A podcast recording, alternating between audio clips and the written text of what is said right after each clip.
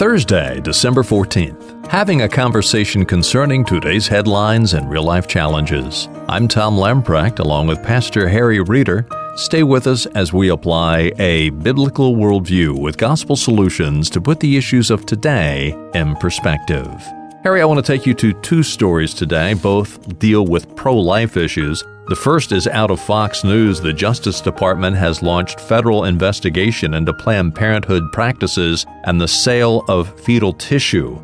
In a letter first obtained by Fox News, Justice Department Assistant Attorney General for Legislative Affairs Stephen Boyd formally requested unredacted documents from the Senate Judiciary Committee, the same panel that led the congressional probe into the Women's Health Organization. The second story is out of National Review. It's a story by Kristen Hawkins. And basically, the story deals with an editor of New York Magazine writing that because her son was born with cystic fibrosis, she's now suing the doctors because she should have aborted her son. The point that Kristen makes is one day this son is going to grow up to read this story. Tom, that was a, an amazing story, wasn't it? By the way, let me refer to both the writer of the story, Jen Gann, that Kristen Hawkins writes about. She writes this piece about her lawsuit of wrongful birth, in which she is claiming the doctors are responsible and is seeking monetary relief from the treatments that she is now required to give to her son, who has cystic fibrosis, and is also attempting to put a marker down,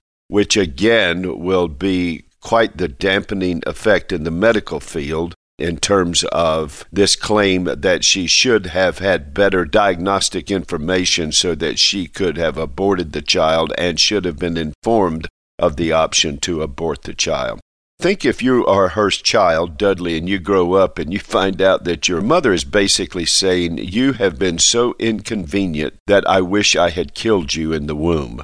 What a message to your son. Now, cystic fibrosis is a challenging situation. I have the enormous privilege of being a pastor to parents who are dealing with that. I have not met any that would ever have taken such a position as this, even in their wildest moments of frustration. But I believe that's because the ones that I have the privilege to pastor call upon the grace of the Lord Jesus and realize that in life you are faced with challenges because we're in a broken world and then to bring the grace of the Lord Jesus to bear in the life of their child. Obviously, the writer of this article knows of no such motivation at this point in time, although I do pray that God's saving grace would break into her life. Let me also mention the writer of the National Review article, Kristen Hawkins. I follow her regularly. She is perhaps one of the most effective and principled warrior for the sanctity of life that is currently present today. What you see here is again the unabashed testimony that abortion exists for two reasons. One, to wipe out the effects of the sexual revolution when it leads to unwanted pregnancies.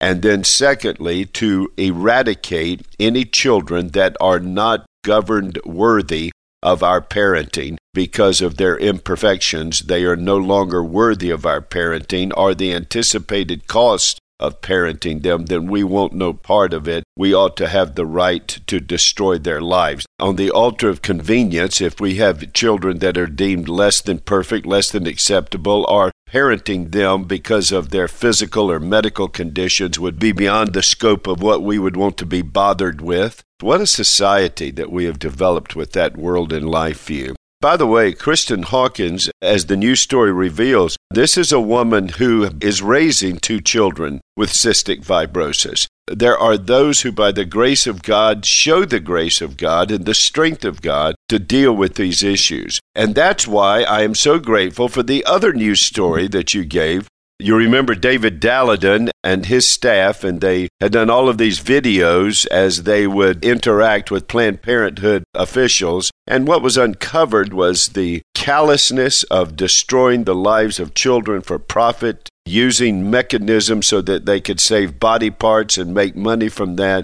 All of this was, of course, criminal, and somehow it got swept away. Somehow even the tables were turned on the Center for Medical Progress. But now Senator Grassley is going to go back and pick up their material, and he is going to do the investigation into the, dare I say it, bowels of Planned Parenthood, and I am so happy for that. Tom, let me just go ahead and state it as clearly as I can. I hate abortion. I will recognize that there comes a time in treating a woman that the triage principles may cost the life of the unborn baby but that is less than 2% of any statistical analysis of pregnancies that come to the birth process. Having said that, I utterly hate abortion and all of the world and life view it represents. It exists as the sacrament of the sexual revolution. You must believe it, you must embrace it, because that's the way you can erase the unwanted consequences of the sexual revolution when it issues forth in a child. Secondly, it exists to get rid of inconvenient children like this young little boy who is now going to grow up and read an article where his mother says, I not only wished I'd killed you, I am going to make money off of those who didn't recommend for me to kill you. And that is where we exist in this death culture. I utterly hate it, and I know there is only one remedy, and that is to come back to the sanctity of life through a God centered world and life view of a sovereign God who is at work in a broken world and provides us both the strength and the power and the resources to deal with difficult situations, even as He graciously deals with the brokenness of our sin by giving His Son Jesus Christ on the cross to save us from our sins. There is the one who was willing to take our sin upon Himself that we might have life. We have to get back to a saturation of the gospel from the Church of Jesus Christ into this world and discipleship within the church so that Christians learn to think clearly. That would include a premise in our world and life view of the sanctity of life.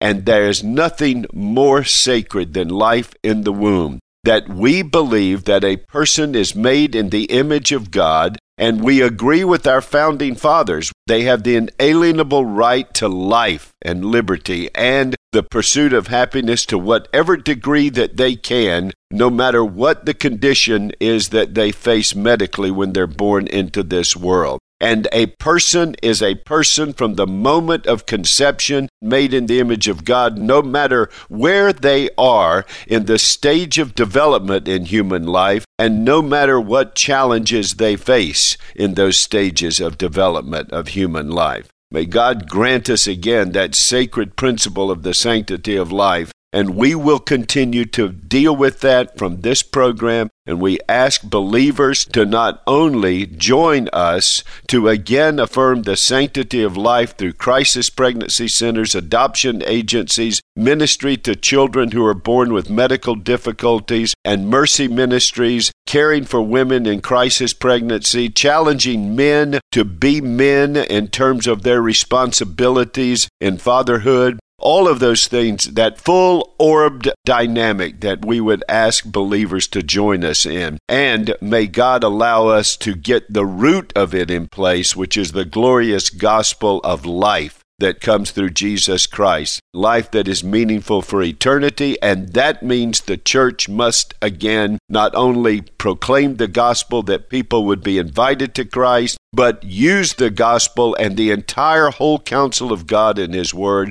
to disciple believers that we might live consistently for the God of glory and grace that has saved us, and that includes the sanctity of life. Harry, on Friday's edition of Today in Perspective, I want to take you to a story out of the BBC. Over in Great Britain, the National Association of Head Teachers, that union, has told public schools to be more supportive of the LGBT teachers who want to reveal their sexual identity in the classroom, as it would make children better citizens of the world. This is another world in life view issue the rise of neo paganism and how it is coursing its way through our culture, creating incomprehensibility in how we are looking at the issues of life. So let's take a look at that tomorrow. We'll do that on Friday's edition of Today in Perspective. As we close out, let me remind you to download the Briarwood app. With this app, you'll have access to resources that will challenge your walk in the Lord Jesus Christ audio, video, and written resources. Simply go to your favorite app store, type in Briarwood PCA. This app is yours at no cost. We'll do stop by again tomorrow, Friday, as we continue our conversation and as we apply a biblical worldview to put the issues of today in perspective.